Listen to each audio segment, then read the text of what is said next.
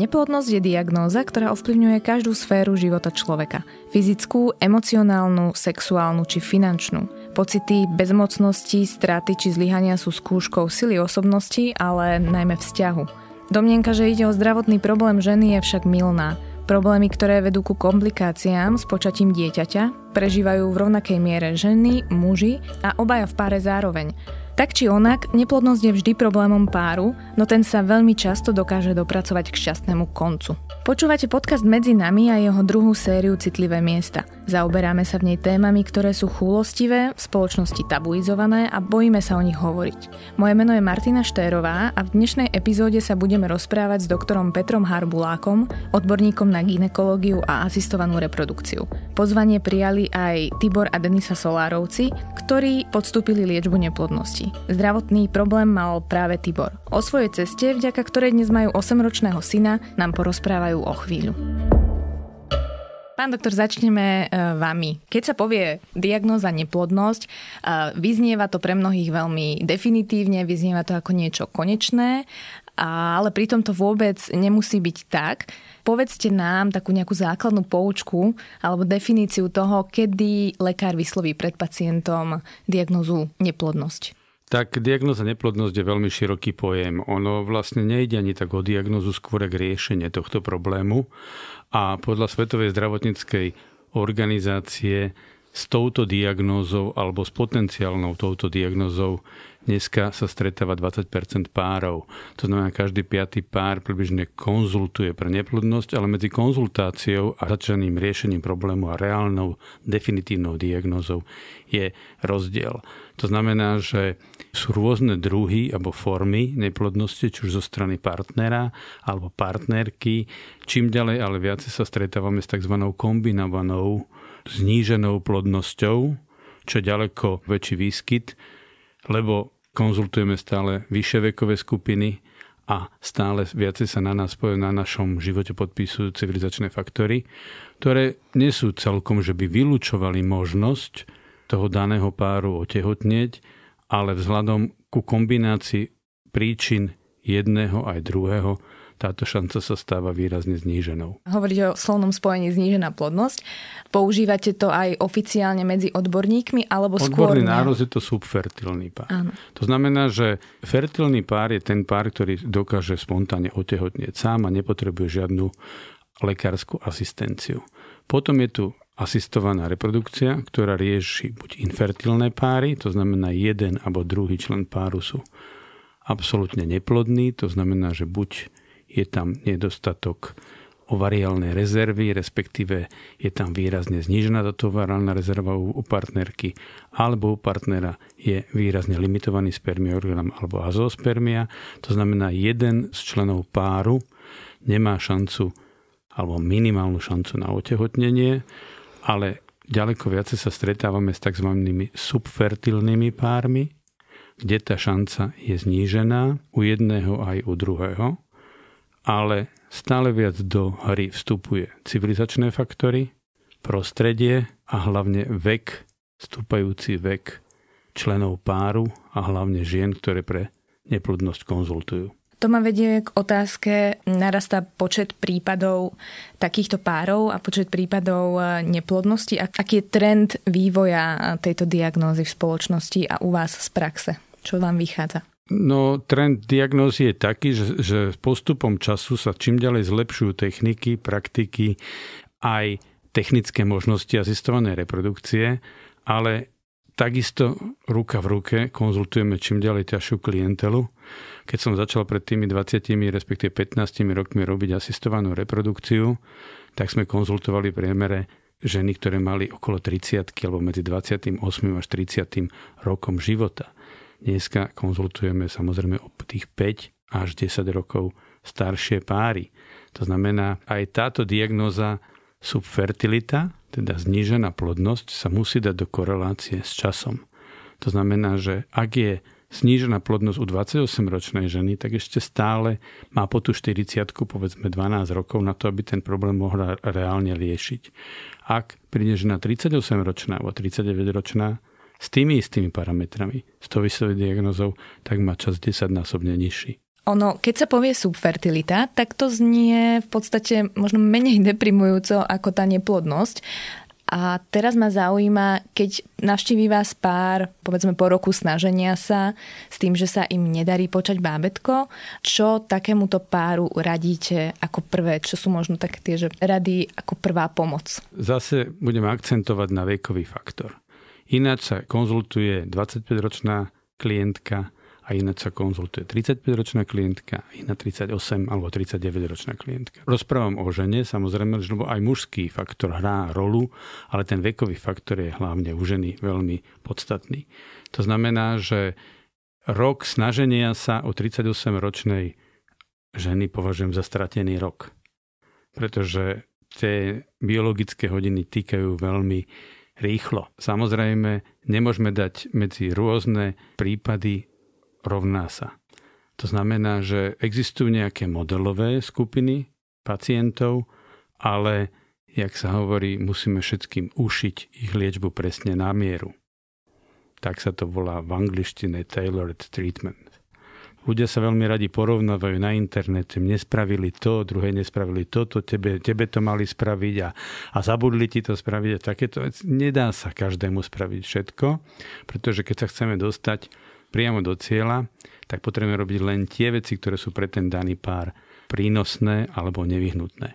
To znamená, ak začneme veľmi širokú diagnostiku, ak začneme veľmi široká riešiť, tak sa nedostaneme tam, kde by sme sa potrebovali dostať. To znamená, nesmieme nič opomenúť, ale musíme individuálne riešiť každý jeden pár. My tu máme dnes aj hosti Denisu a Tibora, ktorí nám porozprávajú teda svoj príbeh a tam tiež zohrával úlohu ten mužský faktor.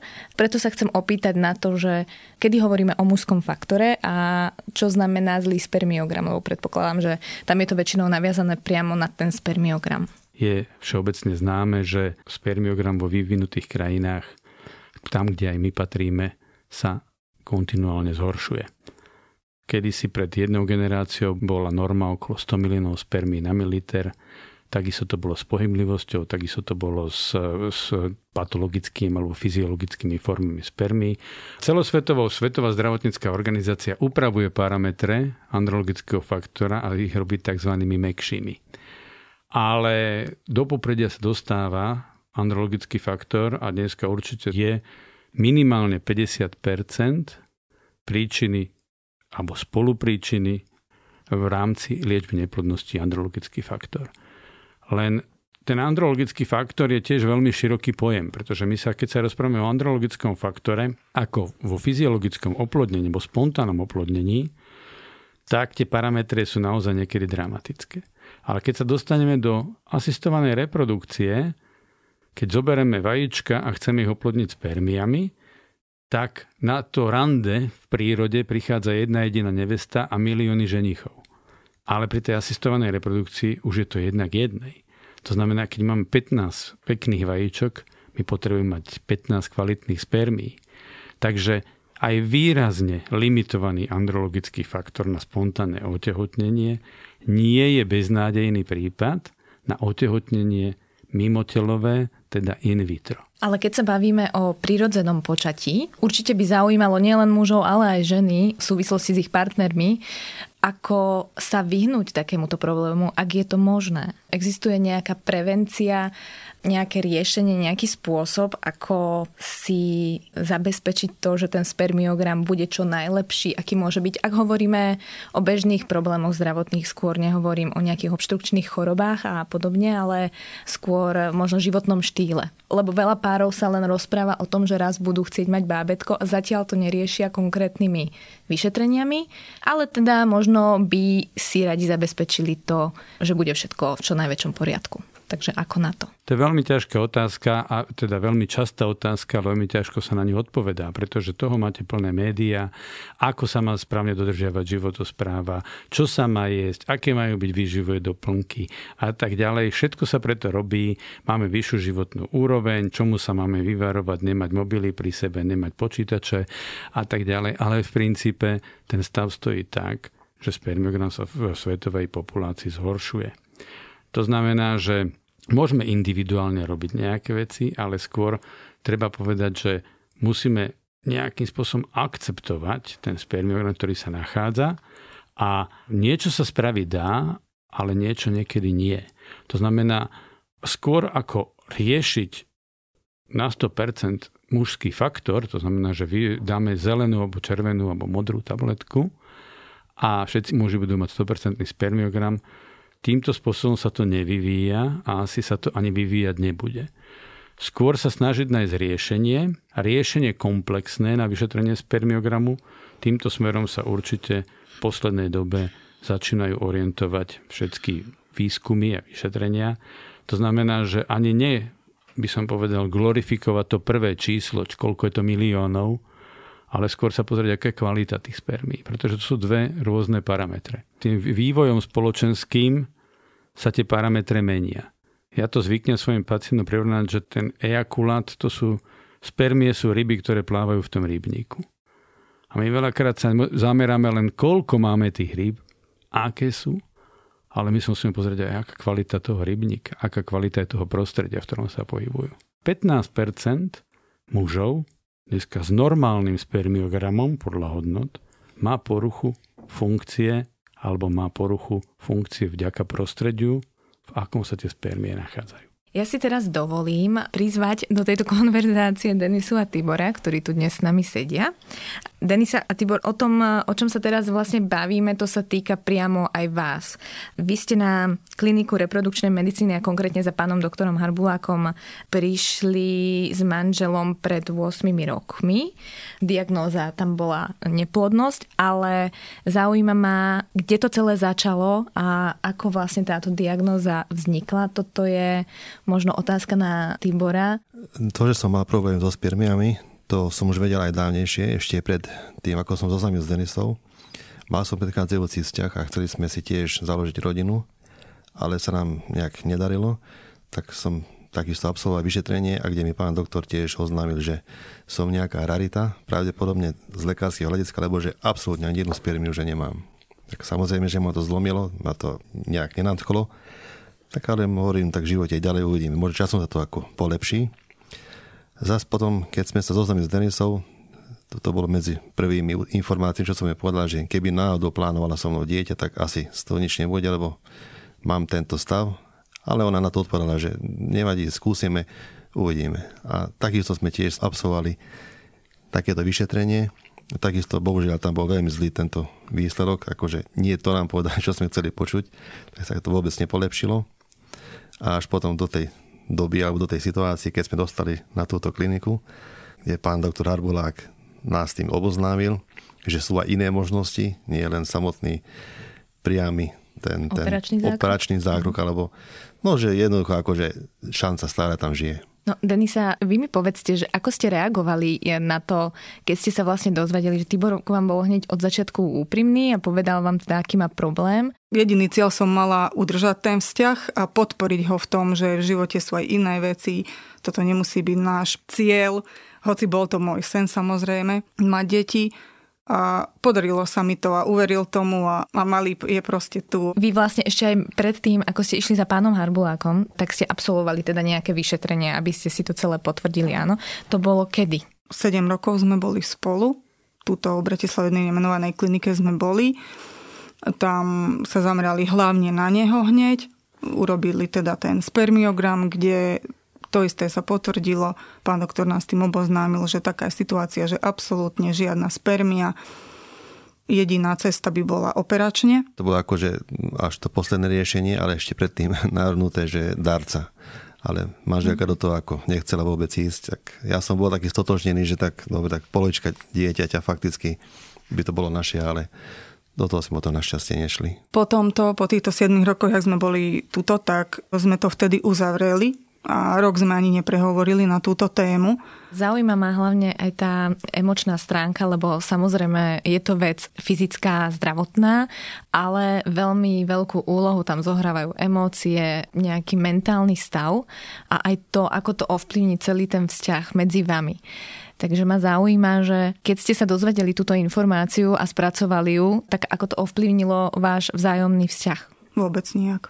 Nepamätám si na nejakú situáciu, že by som bola napríklad ja osobne s tým, takže opustiť ho, alebo toto už nemá význam, alebo, alebo nejak sa na neho inak začať pozerať, alebo na náš spoločný život. My sme chodili na výlety, kamaráti a proste žili sme svoj život.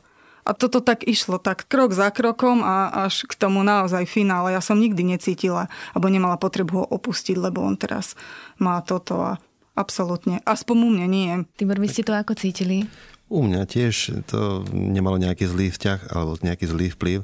Skôr som si ešte viacej potom začal vážiť Denisu, že napriek tomu, že fakticky prežije svoj život bez potomka, ale že furt tam bola tá nejaká minimálna nádej, že snáď raz niečo naozaj, že ak, ak sa hovorí, že mutika vystrelí. Lebo potom ďalší faktor je tam ten vplyv okolia, možno nejaké netaktné poznámky a zvedavé otázky. Určite sa s tým vedia stotožniť aj mnohé ženy a mnohé páry, ktoré možno aj počúvajú tento podcast. Ľudia sa nás pýtajú na princípe na to, aký sexuálny život vedieme a kedy teda už budeme mať dieťa. Stretli ste sa s tým aj vy a ako ste sa vyrovnávali s takýmito otázkami? No naši najbližší rodiny o tomto vlastne vedeli, o manželovom probléme, takže oni asi ani veľmi sa nejak do toho, sme sa nepúšťali do tejto témy vzhľadom na Tibora, že proste bolo to citlivé a priatelia s nami nejak veľmi asi ani nie. Čiže nerýpali sa v tom, hej? boli skôr, natoľko citliví, že... Skôr teraz, ako máme lejka, tak teraz prichádzajú tie otázky a druhé a toto a toto. A spousmejem sa, sme vďační, že máme le a neriešime to. Myslím si, že strašne málo robíme, že detabuizujeme tento problém. Že stále viacej vyťahujeme senzácie nejakých babičiek, čo majú deti Boh vie, akým spôsobom, Boh vie, z akých vajíčok. Nezaujíma nás podstata, ale ideme hľadať senzácie, ale neriešime to, že je to problém 20% párov a že ho máme riešiť na začiatku, nie vtedy, keď tá frustrácia toho páru je po 10 rokoch, 15 už veľká, ale že proste to zobrať ako súčasť veci, ktorá existuje. A nemôžeme dávať niekomu nálepku, že je v niečom menej ceny len preto, že má v niečom problém. Lebo ten problém môže byť absolútne nesúvisí s jeho genetikou, s ďalším vývojom. To môže byť záležitosť zápalového ochorenia napríklad pri, v puberte, jak je mus, ktorý môže spôsobiť absolútne katastrofálny spermiogram zdravých spermí, lebo tam ide obštrukcii. To môže byť zápal 18-ročnej devčinky, ktorá mala ťažkú adnexitidu, chlamidiálnu infekciu, ktorá má nepriechodné vajíčkovody, ale pritom má absolútne zdravé vaječníky. Takže to sú príklady, že my nemôžeme povedať, že títo ľudia to netreba liečiť, alebo to tak má byť. Potom netreba liečiť nič, lebo všetko asi tak má byť. Určite sú veci, kde je riešenie dneska a tí ľudia o to riešenie stoja, ho máme poskytnúť. Notabene v krajine, kde máme 1,3 narodeného dieťaťa na pár a sme jednou z najstarnústejších európskych populácií aj svetových a nerobíme preto kauzálne skoro nič. Ani výchovou, ani riešením, ani nejakým screeningom, ani nejakou depistážou, nič. Proste hľadáme len senzácie a potom len negatívne vplyvy alebo teoreticky negatívne, často vykonfubulované pseudoproblémy. Keď ale hovoríme o tej že liečbe neplodnosti, to bola základná otázka, ktorú som sa možno mala spýtať ešte skôr. Liečba neplodnosti rovná sa pokus o umelé oplodnenie? Vôbec nie. Či čo to znamená, keď hovoríme o liečbe neplodnosti? Lebo teraz ste to vlastne naznačili, že tam to začína oveľa skôr ako na klinike reprodukčnej medicíny. Ono sa na to treba pozerať od základov toho problému, ktorý vznikne u muža aj u ženy. Čiže čo to vlastne je tá liečba neplodnosti? Už to zo párka zaznelo v tejto debate, že umelé oplodnenie, toto tak ľudovo znamená, že to je niečo umelé, to nie je nič umelé. To je veľmi nešťastný výraz v našej terminológii. To je mimo telové oplodnenie. In vitro fertilizácia. Normálne prirodzených gamet, teda prirodzených spermí a prirodzených vajíčok alebo oocitov. Takže tam nič není umelé. A táto liečba je len vrcholom ľadovca. To znamená, že k nám príde pár a niekedy vyriešime hormonálny status a oni prídu na jednu konzultáciu a už sa tam prolaktín nastaví, štítna žľaza sa dá do poriadku, imunologický faktor, čokoľvek a oni vôbec nepotrebujú umelé oplodnenie. ale začali konzultovať a začali konzultovať niekde, kde je proste to centrum, ktoré vie, že má komunikovať s imunologom, s hematologom, niekedy, niekedy s urologom, niekedy s endokrinologom, proste, ale každý potrebuje niečo iné. A určite Máme kopu tehotnosti z intrauterných inseminácií, teda z jednoduchších postupov. Máme veľakrát tzv. rebound efekt terapii, to znamená, ľudia sú niekedy v strese, ale naštartuje sa im organizmus, odídu na dovolenku za mesiacu tehotný a tak ďalej. Alebo sa im začne riešiť, ak som povedal, imunologický faktor. V poriadku. Ak vieme, že to je dneska na riešení, tak to riešime tým, že tu máme Denisu a Tibora, tak ako si vy spomínate na to, keď oni prišli na kliniku? Ako vlastne znela tá diagnóza? Čo ste im povedali, keď prišli na vyšetrenie? Tak, ja by som začal od nich. Nech oni povedia, čo, ako znela tá diagnoza a ja potom poviem, prečo som to povedal a aký je tam dôvod. Tak. Poriadku, tak toto nechám asi na Tibora. Tibor, vy vlastne povedzte, že, že kde bol ten základný problém? Tak základný problém ten bol u mňa, ako z mojej strany, lebo na toľko ja som o niečo starší ako Denisa, tak som nepredpokladal, že ona by mala mať nejaké komplikácie. Ja som až mal dôkazy o tom, že naozaj, že nemám spermie, ale našťastie už nie ten prvý deň, jak som išiel na spermiogram, tam som dostal takú šokujúcu správu, keď mi pani doktorka povedala, že aby som dal súhlas na mrazenie spermy, tak som akože skoro odpadol tam, lebo ja som vedel, že som na nule, alebo myslel som, že som na nule, ale ona mi potom dala tú prvú svoju nádej, alebo tú, že, no, že asi niečo bude z toho. A vlastne príčinou ale toho bol mumps, ako ste spomínali na začiatku? Pravdepodobne bol ten mumps, lebo akože v rannom veku svojom mám staršiu sestru, ktorá bola vtedy akože chorá, mala ten mumps, tak ja som sa s ňou nejak neodizoloval, tak som to pravdepodobne chytil a zrejme ako mne to išlo na tie moje asi reprodukčné orgány. Tak pán doktor, e, povedzte vy, že ako ste videl tento Tiborov prípad? No, tuto vidíte klasický príklad, že treba konzultovať na špičkových pracoviskách. Pretože nepodceňujem nikoho prácu, kto dovtedy vyšetroval spermiogram, ale nemáte veľké prístroje, nemáte veľké zväčšenia a nevie tam hľadať. To nebol diagnostický omyl, to, čo predtým tí, tí lekári alebo kdokoľvek to predtým videl, povedal. Len proste to prístroje vybavenie nebolo také, aby dokázalo zachytiť to minimum. A to znamená, že my sme potom začali po malých vzorkách mraziť a skladať, aby na ten odber bol. A to, že tá šanca prirodzeným spôsobom, to bola nulová, neznamená, že my keď sme do toho zasiahli adekvátne medicínskym prístupom, sme vytvorili niečo, čo tu nemalo byť. Nemal byť tu ani MUMS, nemal tu byť ani iné veci tu nemali byť. Keby tu nič nebolo, tak by sme mohli povedať, ale keď tu sú prekážky, tak, jak sa hovorí, pomôž si človeče a potom ti aj Pán Boh pomôže. Kedy ste sa a prečo rozhodli znova to skúsiť s Tiborom a ísť vlastne na kliniku reprodukčnej medicíny? No po 7 rokoch vzťahu sme boli tuto v Bratislave na tej jednej nemenovanej klinike, kde bol výsledok taký, aký bol, teda nula spermí. Potom sme to rok nechali tak túto tému. Absolútne sme sa k tomuto nevrácali, nechali sme to proste plynúť. A potom po 8 rokoch vzťahu sme sa vlastne odhodlali, že to teda skúsime. Bez všetkého ideme do toho. Žiadne emócie, žiadne očakávania. Proste sa podporujeme, sme pár, sme v tom spolu, bez ohľadom na výsledok, aký bude. No a prišli sme priamo k pánovi doktorovi Harbulákovi, ktorý bol úžasný, prístup, takže emócie hneď pozitívne, perfektný lekár prišla, pani vrchná sestra Dianka, nikdy nezabudnem, oni tam boli s nami spolu vtedy. Povedali sme, pán doktor pozrel tie výsledky, hlavne o manželovi sme sa teda bavili, ale potom manžel lišiel na spermiogram, a mňa pán doktor vtedy tiež vyšetril, kde bolo všetko poriadku. No nejaké doplnkové vyšetrenia potom ešte sme robili. Všetko bolo potom u mňa ako dobré. No a 15-20 minút sme možno čakali na výsledky toho spermiogramu, kde nás vlastne pani embryologička zavolala, pani Dianka, pán doktor a bolo nám oznamené, že teda ten podpis na mrazenie spermí manžel skoro 2 metre, ale mali sme s ním čo robiť. Úplne hneď voda, všetko, emócie, ja som bola úplne mimo, že proste sa to podarilo a našli to a existujú ľudia a pracoviská, ako hovorí sám pán doktor, kde je to naozaj možné, kde sa tomu naozaj venujú, kde tým párom naozaj chcú pomôcť. Prejdeme ku už tej konkrétnej liečbe alebo k tým a? výkonom, lebo odhliadnúc od toho, kto má problém v páre, a ten pár to rieši spoločne. Ano. A žena sa každopádne musí naplno zapojiť a je naplno zainteresovaná do celého procesu.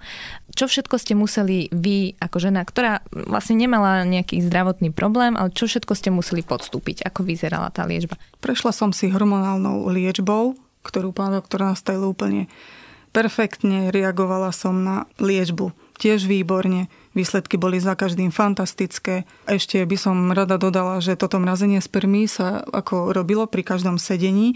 Ešte mimo to sme boli aj u urológa, bol teda manžel na klinike, kde bolo tiež ako všetko v poriadku. Takže sme sa potom naozaj zamerali na túto cestu, že to budeme mraziť a mne sa nastavila tá liečba teda. A ako ste znášali túto liečbu? Super, úplne super. Cítila som sa výborne, výsledky boli za každým dobré, takže... A vám sa to podarilo na prvý pokus, pokiaľ mám dobrú informáciu? Po dvoch mesiacoch vlastne liečby, áno, som bola tehotná. Po príprave alebo po opakovanej no, odbere spermí u Tibora, kde sa mrazilo, aby bolo dostatočný počet e, spermí a samozrejme potom bol ešte čerstvý odber, tak sa pristúpilo k stimulačnej liečbe. To je hormonálna stimulácia, ktorá trvá približne dva týždne vždycky sa berie len tá kohorta, ktorá sa v ten mesiac uvoľnila. To znamená, že môže sa len využiť ten potenciál, ktorý tá daná žena má. To znamená, že napríklad u cicavcov je to dané tak, že môžu mať rádovo, keď tá samica je schopná vynosiť viacej plodov, tak viacej vajíček je uvoľnených do tej maturácie, teda do dozretia.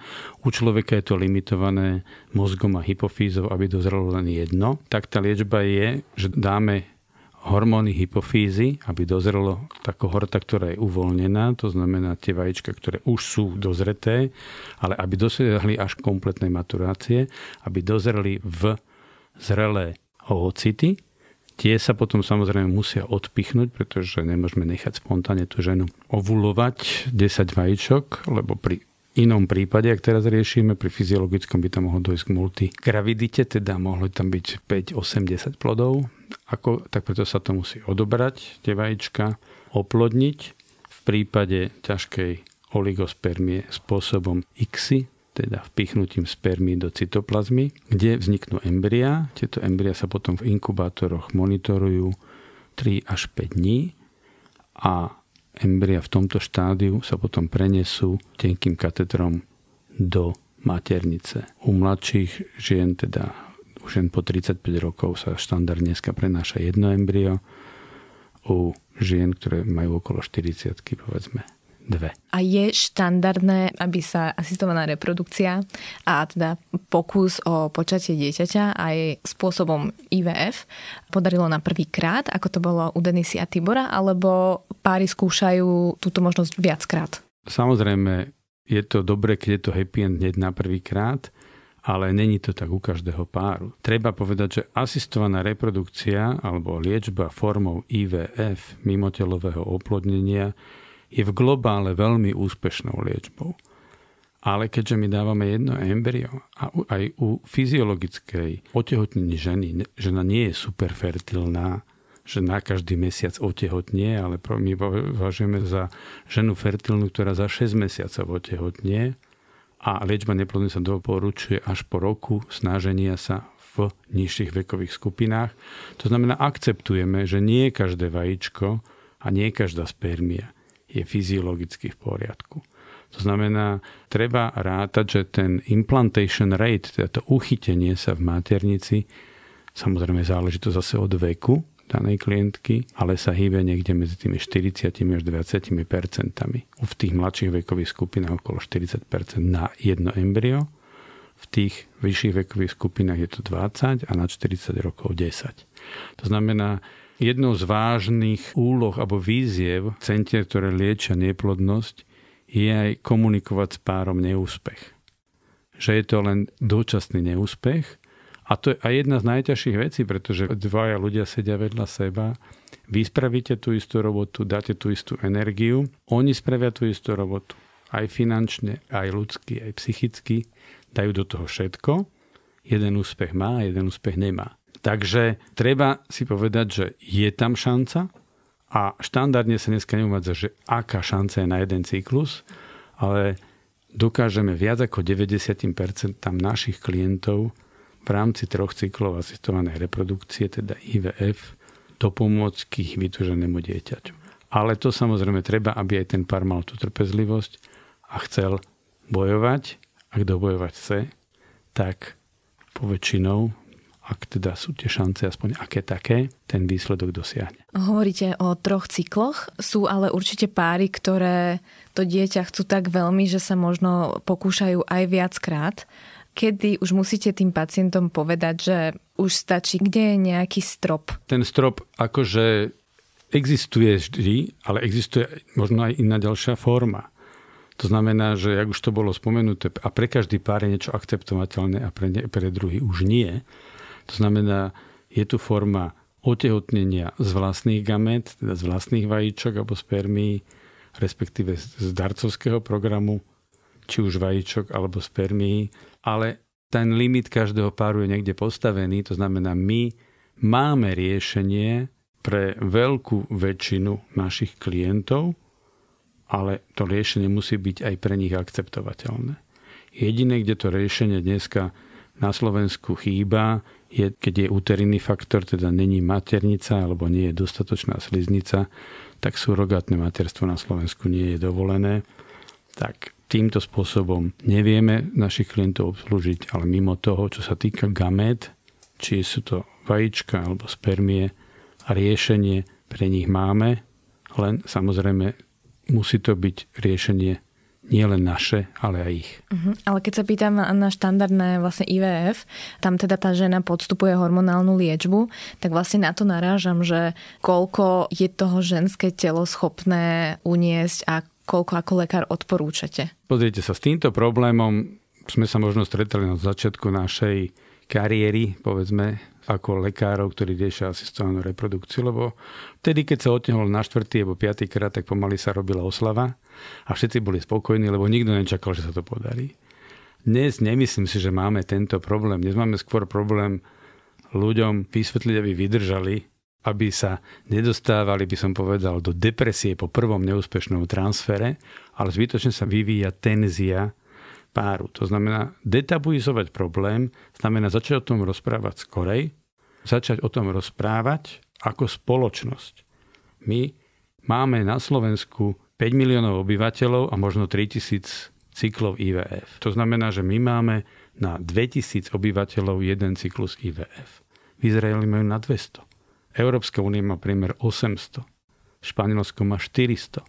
To znamená, my vôbec neriešime to vtedy, kedy by sme to mali začať riešiť, naopak sa ešte stávame do toho nejakým spôsobom negativistickým alebo alternatívnym, pseudoalternatívnym spôsobom a neriešime koncepčne liečbu neplodnosti. Keby sme riešili koncepčne, tak sa to začne riešiť skôr. Je ďaleko menej frustrácií a ďaleko menej, by som povedal, tých negatívnych alebo tých sklamaní, ktoré v tom páre nastávajú. Mojimi hostiami boli Tibor a Denisa Solárovci a ginekolog Peter Harbulák. Ďakujem, že ste prijali pozvanie do dnešného podcastu a prajem pekný deň.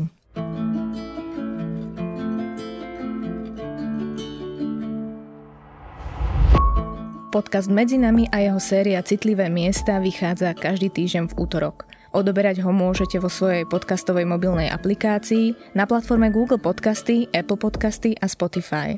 Všetky diely nájdete aj na webe sme.sk lomka medzi nami. Podcast môžete aj ohodnotiť. Ak nám chcete poslať pripomienku, pridajte sa do podcastovej skupiny denníka Sme na Facebooku alebo nám napíšte e-mail na žena.sme.sk. Moje meno je Martina Šterová a na tvorbe podcastu sa podielala aj Jana Maťková.